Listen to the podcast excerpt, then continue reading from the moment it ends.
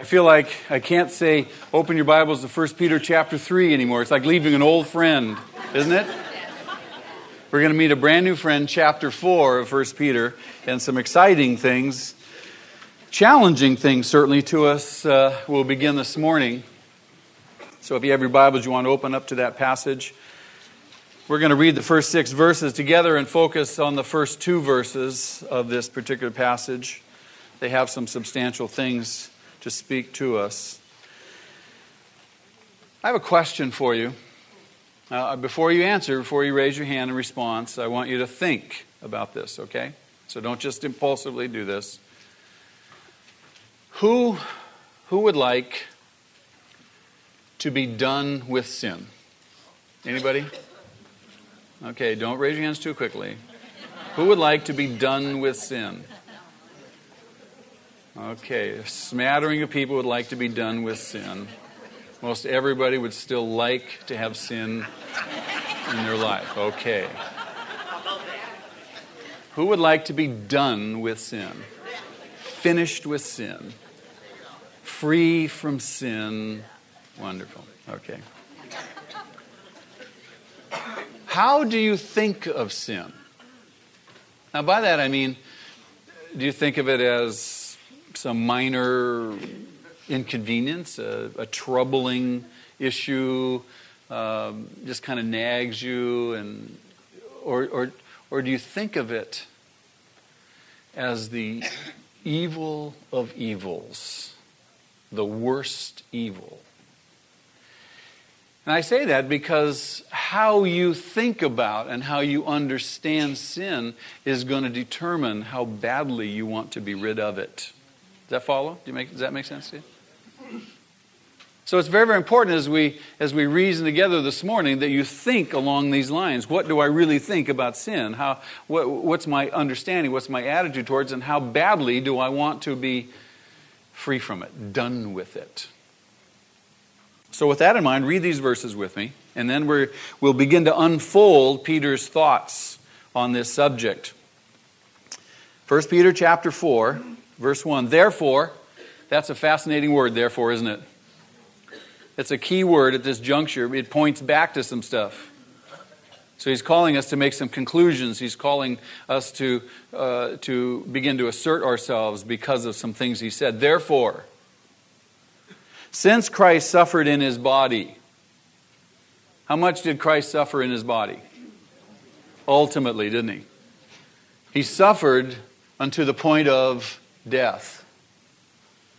So remember that. That phrase, suffered in his body, really speaks about his what? His death. That's a key point to remember.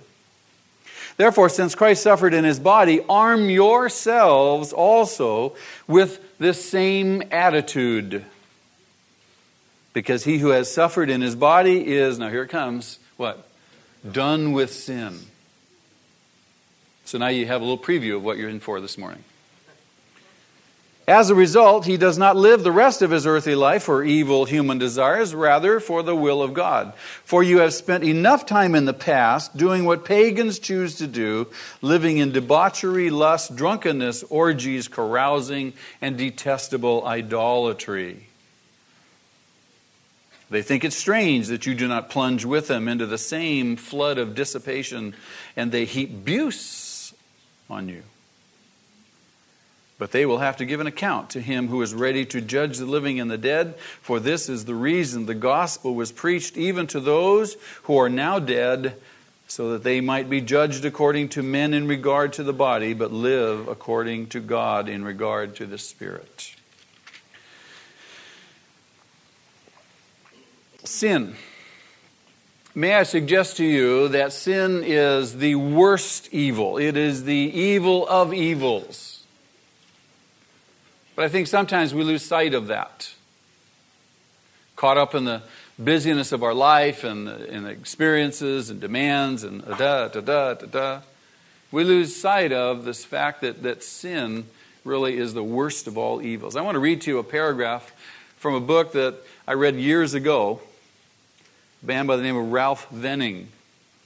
It's fascinating when you find these old, old, old books. This book was published in sixteen sixty-nine. The title of the book is The Plague of Plagues. Let me read to you this paragraph. He says, in general, sin is the worst of evils, the evil of evil, and indeed the only evil. Nothing is so evil as sin, nothing is evil but sin. As the sufferings of this present time are not worthy to be compared with the glory that shall be revealed in us, so neither the sufferings of this life nor of that to come are worthy to be compared as evil with the evil of sin. No evil is displeasing to God or destructive to man, but the evil of sin. Sin is worse than affliction, worse than death, worse than the devil, worse than hell. Affliction is not so afflictive. Death is not so deadly. The devil is not so devilish, and hell is not so hellish as sin is. This will help to fill up the charge against its sinfulness, especially as it is contrary to and against the good of man. Then he says, the four evils I have named, namely affliction, death, the devil, and hell. He says, the four evils I have named are truly terrible, and from all of them, everybody is ready to say, Lord God, deliver us. Isn't that true? And yet none of these, nor all of them together, are as bad as sin. Therefore, our prayers should be more to be delivered from sin. And if God hear no prayer else, yet as to this we should say, we beseech thee to hear us, good Lord. Deliver us from sin. I thought that was a tremendous passage, and it says so uniquely uh, how wicked and vile sin really is. It reminded me again of that great reality. So he helps us to understand the evil of sin. It is worse than affliction, he says. It is worse than death. It is worse than the devil. It is worse than hell itself. It is true, I suppose, that every believer should hate sin. Would you agree? I suppose that it's true that every believer would long to be free from sin. Would you long to be free from sin? Hating it? All of us at some time or other in our lives, in one way or another, with some words or other, have cried out the same sentiment that the Apostle Paul does in Romans chapter seven when he says, what? Wretched man that I am, who will rescue me from this body of death? He's talking about this sin-laden body, if you read that passage. And I think that we've all cried out against our own wretchedness at one time or another. We've all longed at some point in time to be delivered from the bondage of sin. There isn't a single one of us at some point hadn't shaken our head and said, God, this is, I hate this in me. I hate this in me. Now the question comes, since sin is the evil of all evils, indeed the only evil, and since we hate it and long to be free from it, the question is, how do we avoid it? How do we avoid it? What's required of us if we are to, in fact, stay away from sin? Well, it's obviously the major effort of our life. Would you not agree with that? Isn't it a major effort of our life to stay away from sin? As Christians, isn't it the major effort of your life, the life of every believer, to stop sinning, to avoid sinning? We put a lot of time, a lot of thought, a lot of energy, a lot of effort into that dynamic, don't we? Now, in order to stop sinning, in order to avoid sinning, you need some perspectives. Three perspectives.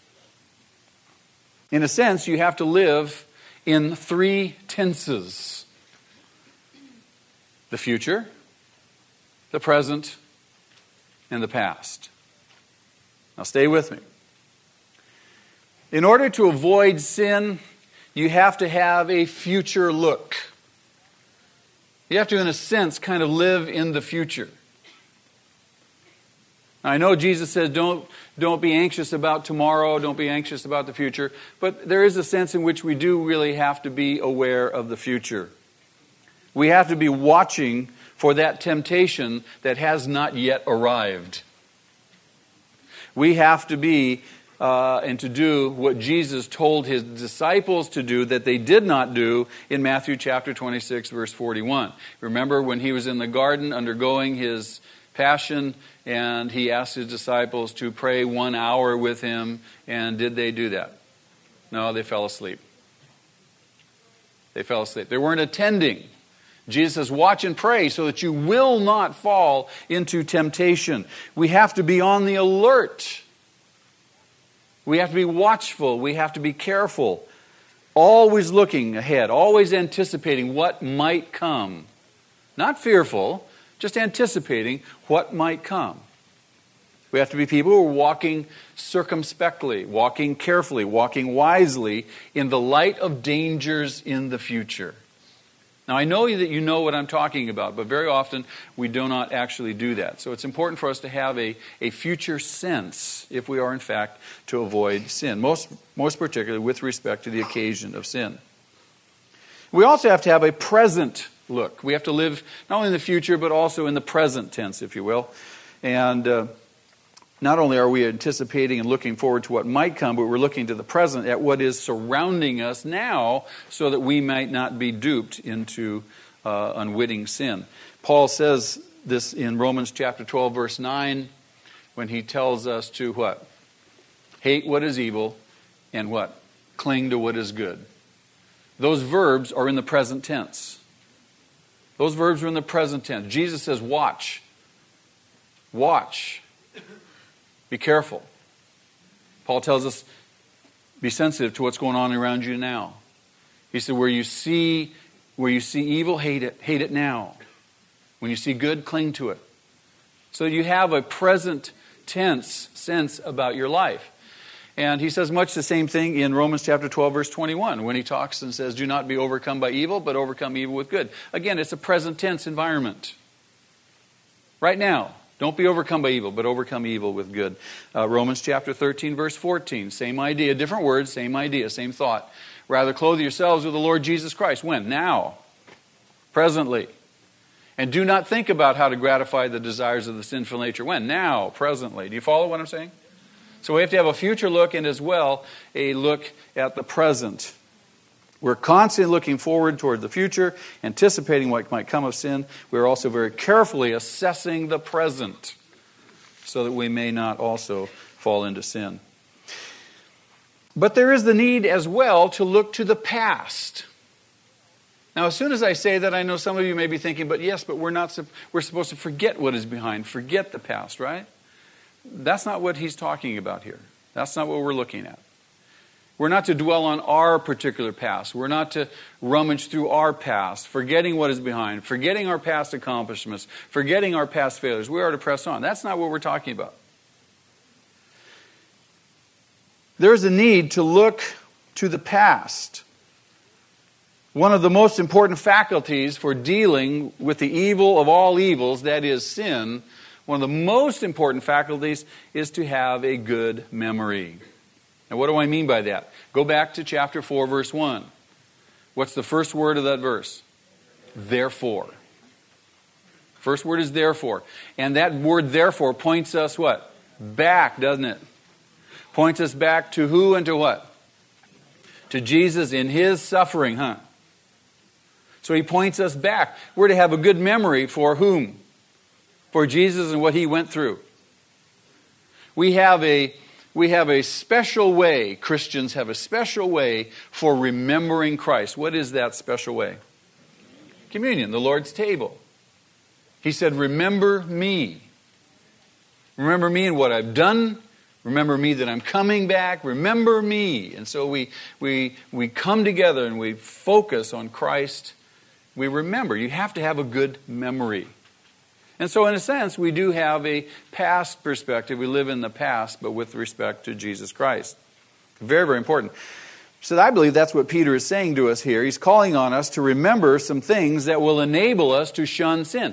He's calling on us so that we will remember some things that will enable us to shun sin, to not sin, to avoid sin. The key to the passage is found in verse two. Look at verse two once again with me. As a result, he does not live his life, his rest of his earthly life for evil human desires. Does that sound like shunning sin? But rather for the will of God. Do you see? So there's this there's this future sense that we have. We live in the in the future, but we also live in the present. But we also have to have a a, a past perspective, and we have to remember something, uh, some things that are very, very important. Now remember, before we actually dig into this passage, we must remember where we are and what we're talking about, what the context of the passage is. The whole letter, Peter's whole letter, is written to whom? It's written to Christians, first century Christians, who are having a wonderful time. They're on vacation. They're on a cruise. Who's he writing to? Christians that are suffering, persecuted, dying, some of them. So he's writing to a particular context.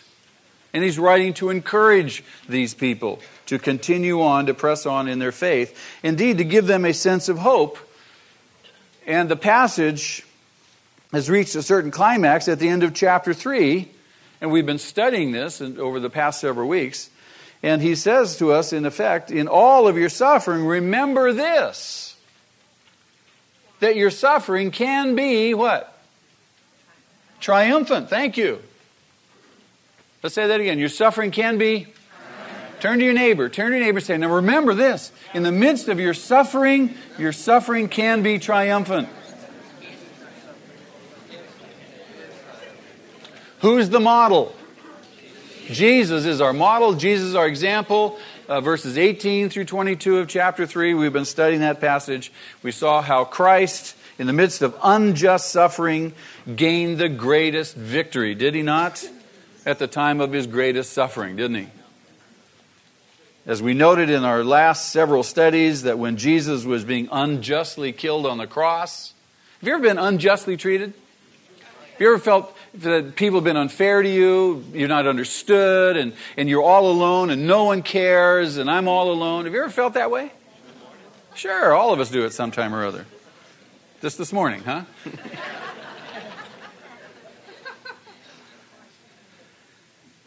Jesus being unjustly murdered on that cross. Remember, in the midst of that, he was triumphing, wasn't he? We saw Peter tell us he triumphed over sin, didn't he? Triumphed over death. He was raised from the dead. Death couldn't hold him down. He was the victor over death. He triumphed over the very powers of, of hell, didn't he? He, power, he triumphed over what? The judgment of God. And he secured for himself the ultimate supremacy of being seated at the right hand of God. What a tremendous victory. What a tremendous triumph. What vindication. And Peter tells us, remember him. Remember what happened. Keep your focus on him. Even in the midst of your unjust suffering, your trials, things that happen to you that are unfair, especially for the cause of Christ. When you view your suffering, remember that it may be, in fact, the moment of some great triumph for you. Either over sin in your own life, over demons with which you may indeed wrestle. Uh, you may bring someone to Christ. You may be a refuge for somebody, an inspiration for somebody as they watch how you live your life. And you may never know it till heaven.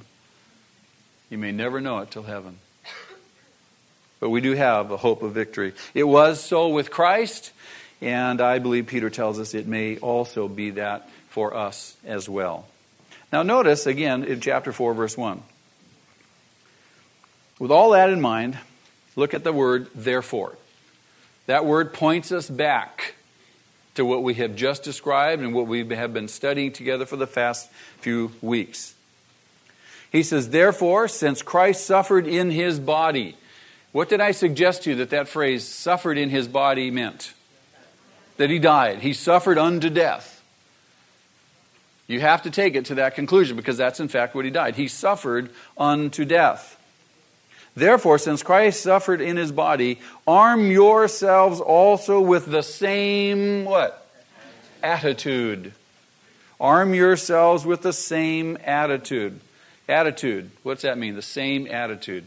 The same attitude is very simply be willing also to suffer in the flesh Why? Knowing that it produces the possibility of great triumph, just as Christ did. Arm ourselves with the same attitude. I'm willing. I'm willing to suffer in the flesh for Christ's sake. Because he who has suffered in his body is what? Done with sin. Since Christ died and had such a tremendous triumph, as we've studied, in his death, then arm yourselves with the same attitude. Your life is going to be a battle.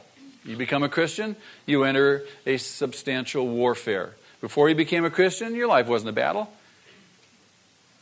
Not like it is as a Christian. No way. When you become a believer, now all of a sudden your flesh fights against you. All of a sudden you find all your friends turn against you.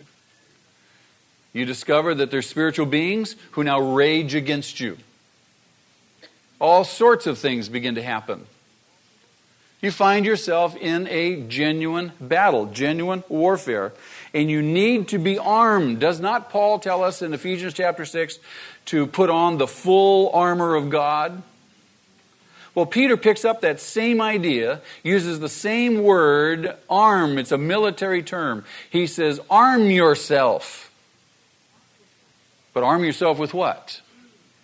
What should we arm ourselves with? Yeah, arm ourselves with, he says the word in the Greek is enoion. It literally means mindset. You have to have this mindset. You have to have this attitude, this same mind as Christ had. The same way of thinking. Got to arm yourself with it. We all know in life how it's very, very important to have a certain perspective about life. Isn't that true? That, that with a certain perspective, you're armed, you're prepared, you, you have a, a, a better way to deal with, with things that happen in your life. So he says, arm yourself with this same attitude that was in Christ. Question is, are you armed? He said, well, what, what exactly is that? What do I, what exactly do I arm myself with? The principle that even in death, I can triumph. triumph. That's right. Even in death, I need to arm myself with this attitude. Even in death, I triumph. Arm yourself, beloved, with that great thought. In other words, now listen carefully, be willing to die. Be willing to die. Arm yourself with that great thought. That's exactly what I believe that Peter is saying to us here. Be willing to die. It's a very simple statement. Christ died. You need to arm yourself with that same idea, that you too are willing to die because you understand that in dying there is triumph. You understand it. Now you have an alternative, don't you? You have an alternative. If you're persecuted and your life is threatened, you can just recant. You can deny Christ. You can bail out, right? No? I had a dream a number of years ago, and it was just vivid. And it really spoke to this issue in my own life, and, and I think it'll address, most all of you will be able to relate to this in one way or another. I had this dream. And it was just, you know how sometimes you're just, you're not quite sound asleep, but you're you're kind of in that little twilight area where you're kind of aware and things are so vivid and real. And I was in that little in-between area, I think. At least that's what I think. And I had this dream, and the dream was that that uh, we were we were undergoing persecution for Christians. And that because I'm the pastor, and I'm, I, a lot of people know who I am, I was one of the first people to... to be attacked. And so they, whoever they were, the nameless faces, they came to my house in the middle of the night and uh, broke the door down and dragged myself and my wife and my son out on the front lawn. And there were flashing lights and all the neighbors were out. Everybody was watching. And they had me down on, on my knees in the front lawn, and they threatened me, and they had a gun to my head, and they said, deny Jesus Christ. And I said, I, I can't, I won't. They said, if you don't deny Jesus Christ, we'll kill your wife and your son. And I looked over at my wife and my son, and you have to know, at that instant, there was this incredible battle raging in me. I did not want to lose them. But then a calm and a peace came over me. And I looked to them in my dream, and I said, I'll see you in heaven. I turned to my wife and turned to my son. said, I'll see you shortly. And with that, I woke up. But I had to come to that place where it was my, my call, my decision to submit. I would not recant. I would not deny Christ. I can't tell you how powerful that was, and I can't tell you how releasing it was, and I shared that with them uh, later on. And we all know, if in fact that should ever happen, we all know what to expect. We'll see you in heaven. We'll be there in just a little bit. Won't be long now. So, beloved, we we, we need to be people who, who understand what's at stake. Jesus told his disciples that a time would come when they and others would not only be persecuted for the faith, but they would be killed for the faith. We know that. And he told them to arm themselves, prepare themselves. That as Christ was willing to die because he knew that in it there was triumph, that we should have the same thought. We should have the same thought. Be willing to die for righteousness' sake. Be willing to die for Christ's sake, because you know it can be triumphant. Now let me say this. Let me just say it simply. Voluntarily, voluntarily accept the potential of death as part of the Christian life. Can I say it that way? Voluntarily accept the potential of death as part of the Christian life. Now, is that a new thought to us? It shouldn't be, should it? What did Jesus say in Matthew chapter ten, verses thirty-eight and thirty-nine? What did Jesus tell us to take up? Take up our what? Our cross. Now, what does Jesus mean, take up your cross? What does that mean? It means to be willing to what? Die. You say, well, I, I'm not too sure about that. I think he's just talking about be, be spiritually dedicated. No, no, no, no, no. That's not what he means. When Jesus said this, his hearers knew exactly what he was saying, because they knew that the cross was an instrument of what? Execution. You were killed at the cross. He was saying, be willing to die for me. Be willing to give your life. And for many, many Christians down through the history of the church, that has been a reality, and it is a present reality for many of our brothers and sisters around the world today. Paul himself. Listen to Paul's testimony. In First Corinthians chapter fifteen, verse thirty-one, what does he tell us? He says, I die what? Every day. What does he mean by that? He says, I am living on the edge every day. I'm, I'm, I'm close to death every day. If you remember back in the book of Acts, in uh, many of the places he went to preach, he was uh, chased out of town, beat up, uh, persecuted. In one particular situation, he was beat so badly, dragged out of town, left on the trash heap outside of town, left for dead. They believed they'd killed him. His disciples found him, his, his compatriots found him, and he hadn't been killed. Uh, he was so badly beaten, nearly death, and they revived him. And what did he do next? He went back into the city.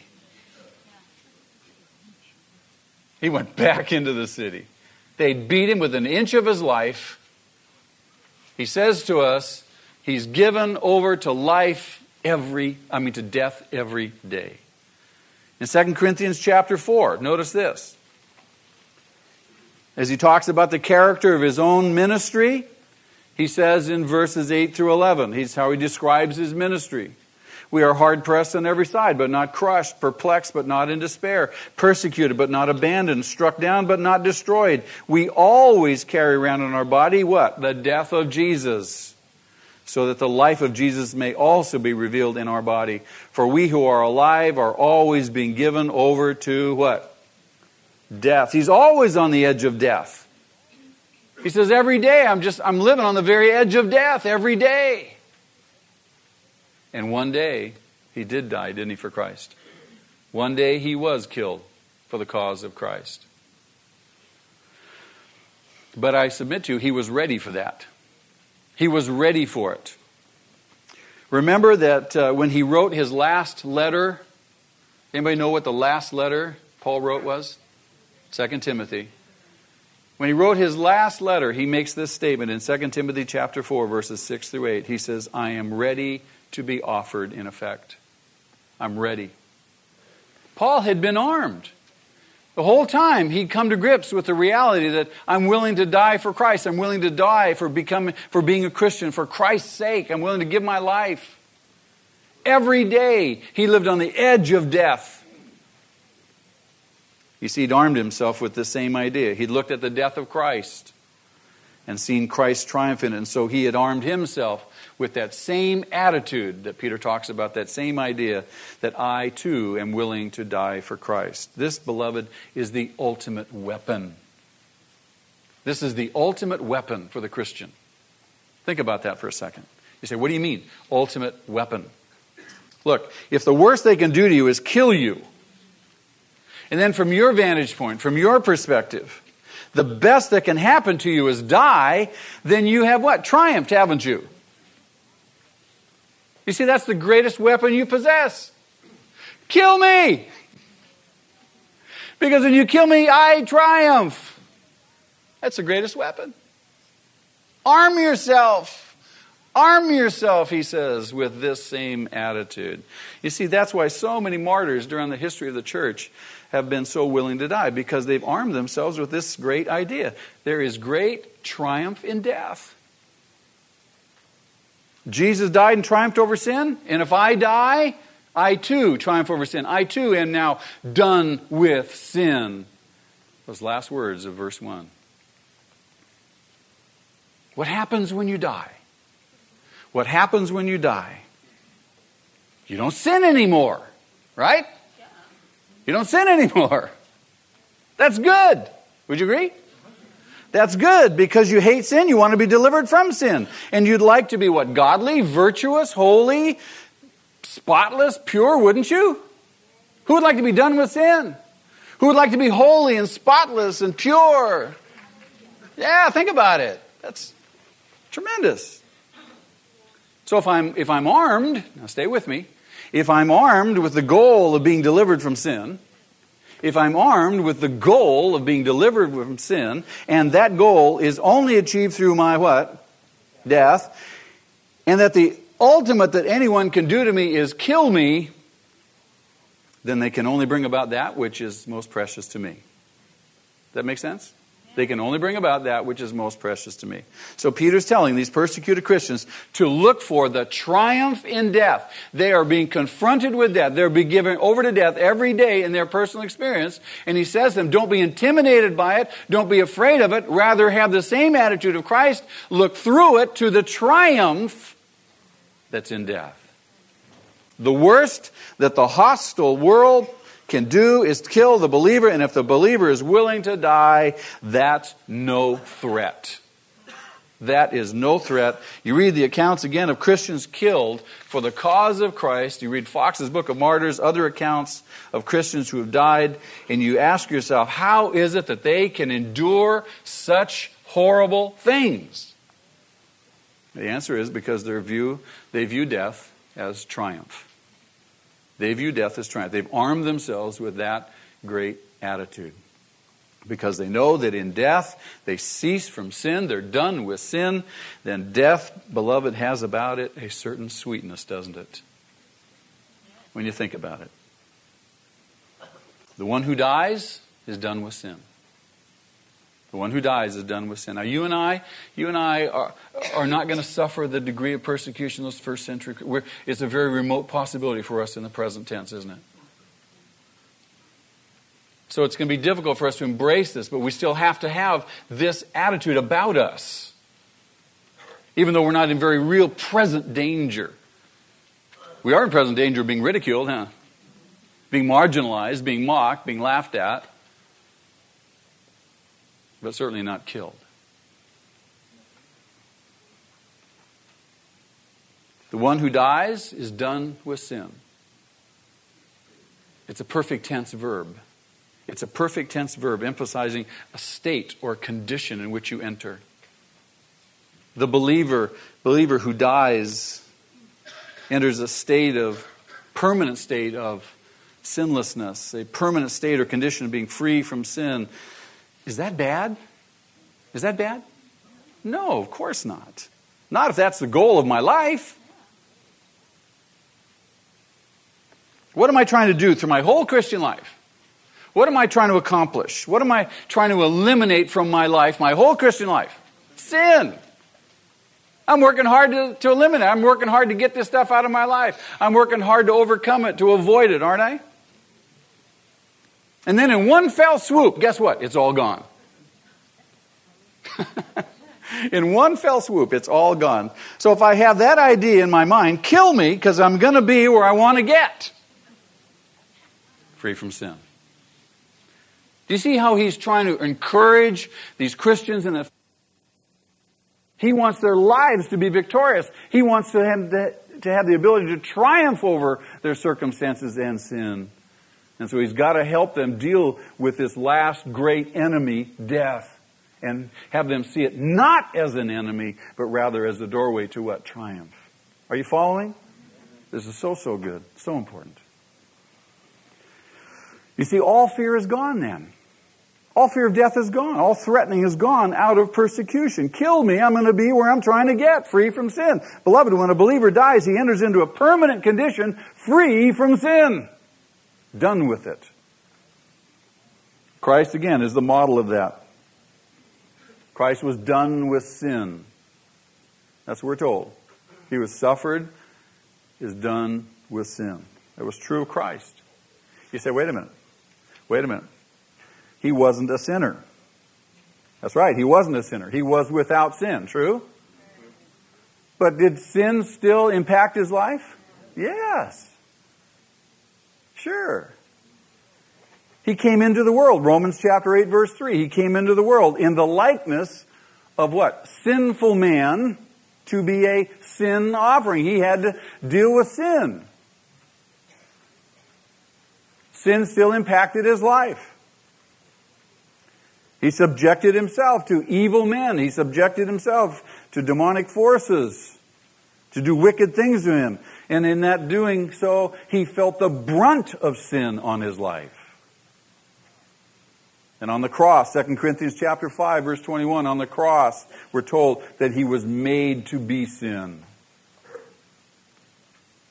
First Peter chapter two, verse twenty-four says he bore our sin. He came in the likeness of sinful man. He came to receive the worst evil that sinful men could do to him. He went to the cross. He was made to be sin. He bore our sin at the cross. But when he died, he was what? Free from sin. He was free from sin. All of that which he suffered in his incarnation came to an end. He was no more in the likeness now of sinful man, but he was now what? Glorified. He will never again be subjected to the evil deeds of men or demons. He will never again bear sin because his death was once for all. And so Christ in his death is done with sin. He ceased from sin. He's free from sin. He triumphed. Beloved, he has nothing more to do with it, and it has nothing more to do with him, sin. Hallelujah! He has triumphed. He is free. He's ceased from sin. So Peter says to us, arm yourselves with the same thought. You too want to have this ultimate weapon in your own life. And then understand that when you die, you are free from sin forever. Now, only a fool, only a fool would look at that and say, no, I'd rather have what I've got. Think about that. And there are people who say, no, no, I'd rather have what I got. I can't imagine. Beloved, to remember that the end of sin is directly related to the death of your physical life. The end of sin is directly related to your physical life. And by the way, this is a great verse to give to those people who would teach perfectionism. We had a little spate of that in our church a few years ago, and uh, I shared this verse with the man who was leading that little group, and it uh, confounded him, and they're no longer here. Um, Peter says, you can't be perfect in this life.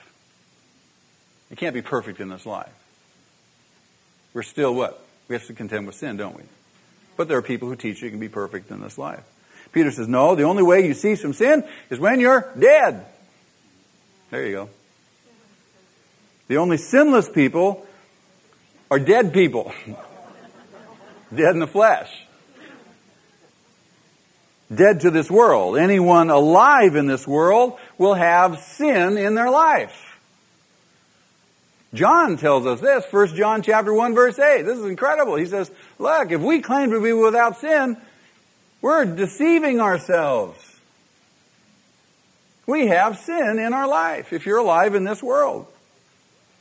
So Christ, by his death, was freed from the sinful powers under whose sway he voluntarily placed himself by identifying with us in his incarnation and by bearing our sin on that cross. Remember Hebrews chapter twelve, verse two? I love to go back to this verse. Hebrews twelve, two. Let us fix our eyes on Jesus, the author and perfecter of our faith, who for the what?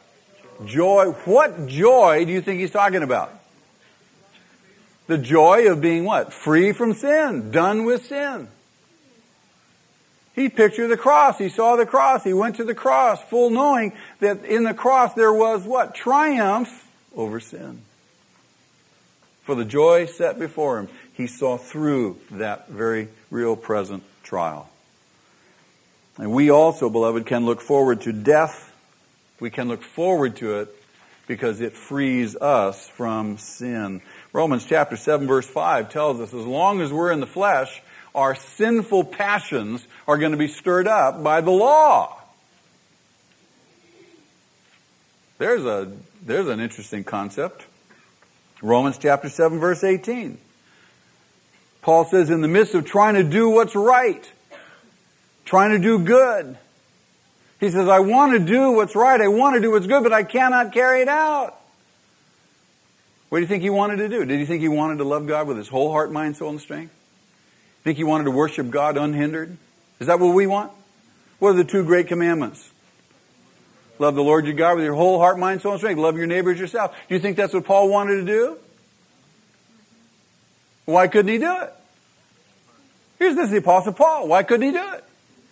He comes to this conclusion. He says, he says, I know now why I can't do what I want to do. It is no longer I, but it is what? Sin living in me. There is no good thing living in my sinful nature. Those two words in the N I V, translated sinful nature, are the translation of the Greek word sarkai, from the word sarkanos, the flesh. Nothing good living in this human nature. That's why it's going to fall off. That's why I can't, well, it won't go to heaven. That's why I need a new earth suit. Verse twenty-three, that same passage, Romans chapter seven, speaks of the law of sin at work in the members of my body. Hey, beloved, as long as you're alive in this human body, you have a sin problem. There's no two ways about it. You have a sin problem. And the only relief you're going to get is when you what? When you leave the body. When your flesh dies. Death. First Corinthians chapter fifteen. This is marvelous. First Corinthians fifteen, verse forty-two. Paul writes about the, the this great and glorious event called the resurrection. He says, it's not until we die that we get a new body. Listen to this. It will be with the resurrection of the dead, the body that is sown perishable, it is raised imperishable. It is sown in dishonor, it will be raised in glory. It is sown in weakness, it will be raised in power. It is sown a natural body, it will be raised a spiritual body. If there is a natural body, there will also be a what? Spiritual body. Beloved, it's not until we die that we get that imperishable, honorable, glorious, powerful, spiritual, heavenly body. Free from sin. And that's when, as Paul says later on in that chapter, when the sting of death is forever removed. What does he tell us is the sting of death? Sin. Sin is the sting of death, isn't it? Now, beloved, if you're a Christian, if you're a Christian, you're going to get there sooner or later, aren't you? You're going to get there sooner or later. Would sooner be too bad? Would sooner be too bad? Or would you rather wait until later and indulge yourself as long as possible in your sinful flesh? I mean, think about it. Do you understand why deeply thinking Christians do not fear death? Shallow Christians, shallow thinking Christians who are still too much occupied with the things here. That's why Paul says in Colossians, he says, set your mind and heart on things above, not on things below. Shallow thinking Christians have their perspective set here. Deeply thinking Christians have their hearts set there. That's why they don't fear death. That's why they long to be free from sin. That's why they are powerful in their testimony. Very, very important dynamic. We're all headed for that. We're all going to ultimately reach the blessing of sinlessness. And if you think about it, you ought to be saying, the sooner the better. The sooner the better. Now, since that is our goal, to reach sinlessness, since that is our goal, and since that is our destiny, isn't it? Not only my goal, but it's my destiny. Then we don't fear suffering. Now stay with me.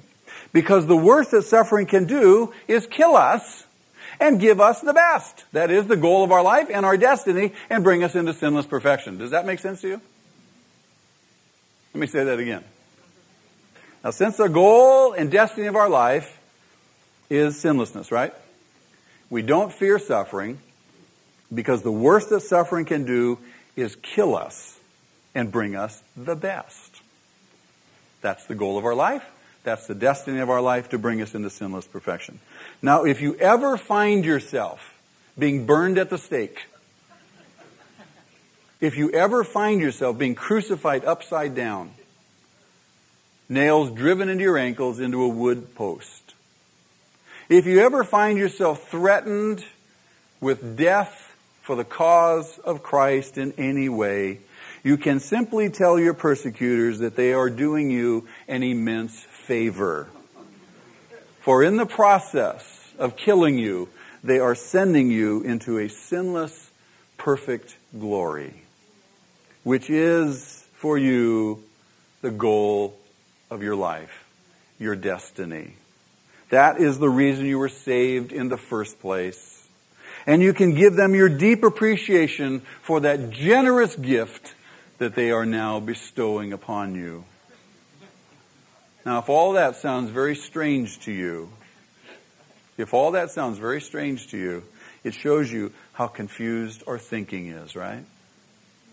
It shows you where we may have missed some very, very important things. Now, the question is, why do I want to be armed with this idea?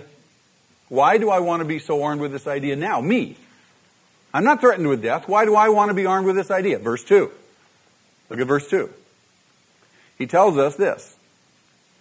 As a result, I'm armed with this idea that death frees me. I'm done with sin. It's triumph. Armed with that idea. I'm not afraid of dying. Okay, good, good. So far, so good. As a result, here's the effect now in our life. As a result, he does not live the rest of his earthly life, the rest of his earthly life until he dies. He does not live the rest of his earthly life for evil human desires, but rather for the what? I want to be armed with this idea so as to live the rest of the time in the flesh, no longer for evil desires, but now rather for the will of God. You say, how does all that tie in? If the goal of my life is sinlessness in the end, then I've got to be on the way to that now, don't I? If that's my destiny, if that's my goal, shouldn't I be on the way to that now? Sinlessness now? I'm to live my life shunning sin, aren't I? I'm to live my, the rest of my time in the body, the rest of the time God gives me on earth, until the day I cease from sin through death. No longer for evil human desires, but rather for the will of God. Now, someone would ask me this question, well, why, why couldn't I just kill myself and be done with it now? Well, because you have no right. You do not belong to yourself. You've been purchased with a price. You belong to another, to him who what? Was raised from the dead, Christ Jesus. Suicide is out of the question. You don't just kill yourself. Say, oh, well, Pastor Zach said I should kill myself. And no, no, don't ever say that, because that's not what I'm saying. Suicide is not the option. God has you here. God has you here until He determines it's time for you to go home. You no longer live your life for evil human desires. You live your life now for the will of God. But you only do that because you're what? You're first of all armed with the same attitude of Christ, that even through death and suffering and death, there is what? Triumph. So death is no longer a threat. Suffering is no longer a threat. Am I making sense to you? So what do I live my rest of my life for? To avoid sin. So as to live on this earth, living out my human existence, as long as God still has me here, has work for me to do. The rest of the time, God gives me life in this flesh, not for human desires, evil human desires, but rather for the will of God. So this is a very practical application, I believe, of what Peter has been teaching. He's taught us that Christ triumphed in death, didn't he? He taught us that Christ triumphed in His death. And we ought to have the same attitude, that there's triumph in death. And that we're headed to a triumph over sin. We're headed in that direction. That's our destiny. That's our call. But it won't come to us until our death. And our death will be our greatest triumph.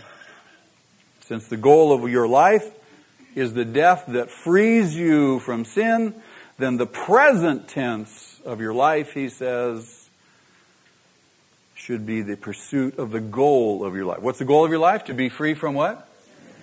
The goal of your life is to be free from sin. Then the present tense of your life should be the pursuit of the goal of your life, to be free from sin, which is in the here and now. So for the rest of the time in the flesh, beloved, we don't live for evil human desires, but rather for the will of God. Amen? Amen? Let's pray. Lord, thank you again. Thank you for the truth of your word, Lord. Thank you for constant encouragement. Thank you for the strength you give us. God, help us to be people who understand these things and take them to heart and embrace them in every way possible. We love you this morning. I want to just take a moment or two. I know we're running a little close on time, but this is such an important message. You turn the lights back on for a second, please.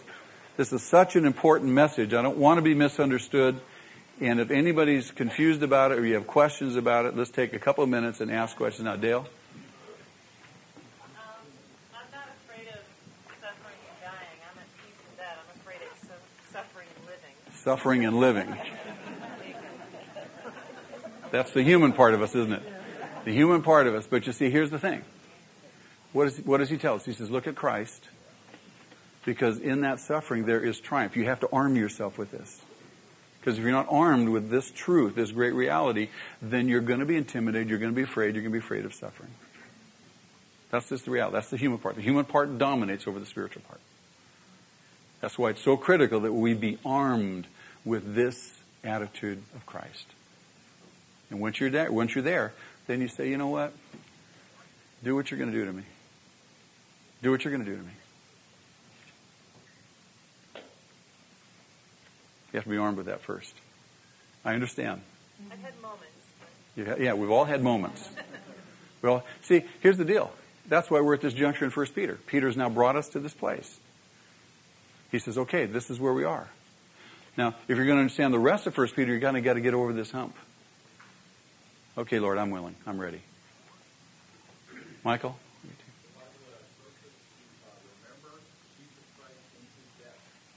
Right. The Bible says, remember Jesus Christ in His death. Penny? Um, I thought that I was having, and I know I shouldn't do this. As a young child, I always anticipated that persecution. I remember my mother making a statement. Stand up real loud and speak real loud so people can hear you. I remember my mother making a statement about um, if she was put in a position of persecution with us, that she would not know what to do. I remember as a child, she was coming over me and started looking at her and said, Mom, you could not Christ. We were fine at six. And I was wondering how you, as a mother, I'm not sure how to teach my children without putting a fear in them. I think at six, I understood what would happen to her if she denied it right. That day. How do you teach your children now, young children? Yeah, without giving them a fear. Like you told Michael, I don't know how, how old he was when you had that dream. It was several years ago. He was, yeah. he was kind of young. And just uh, without, you know, I wasn't fearful. I, I was fearful of her denying Christ. Right. Without telling, giving my children that security that I would deny, I would never deny Christ, but that we would be in heaven together. Right. And how do you go about that? Well, I think it's a function, first of all. She's, you hear her question, you hear her, her thing? Yeah. See, it's, it's something that, that every Christian parent is going to have to address at some point or another. Uh, you know, what do you tell your kids if, in fact, you should suffer to the point of death for, for Christ's sake, for being a Christian? How are you going to deal with that? How do you prepare your kids for that? First of all, it has to happen in the context of a, of a, of a real Christian life. You can't just say, hey, uh, they're going to kill us. Oh. I mean, you've got to be nurturing them in the faith all along, and I know you are. You're nurturing confidence in the Lord all along, all along. And out of that context, God is going to give opportunities. He's going to give those points of instruction where you're going to be sharing. And, and it's so important for parents to be reading the Bible with their kids. Because as you read the Bible with your kids, you're teaching them, teaching them, teaching them, teaching them. And as you teach them, you come to these passages and, they, and you say, this is what this means. And you take them back again to the cross. You take them back to Jesus. And they're already, because you've been reading with them in the Gospels, they're already horrified by what Jesus had to go through. And you say, that's for us. And boy, that just breaks your heart if you're a child. And so you have to do this in the context of Christian teaching and uh, and uh, uh, lifestyle, family style. Um, Godwin, you had your hand up. What is what now? The worst sin? All sin is worst. Even the bittiest sin is worst. You go to hell for the bittiest sin. Right?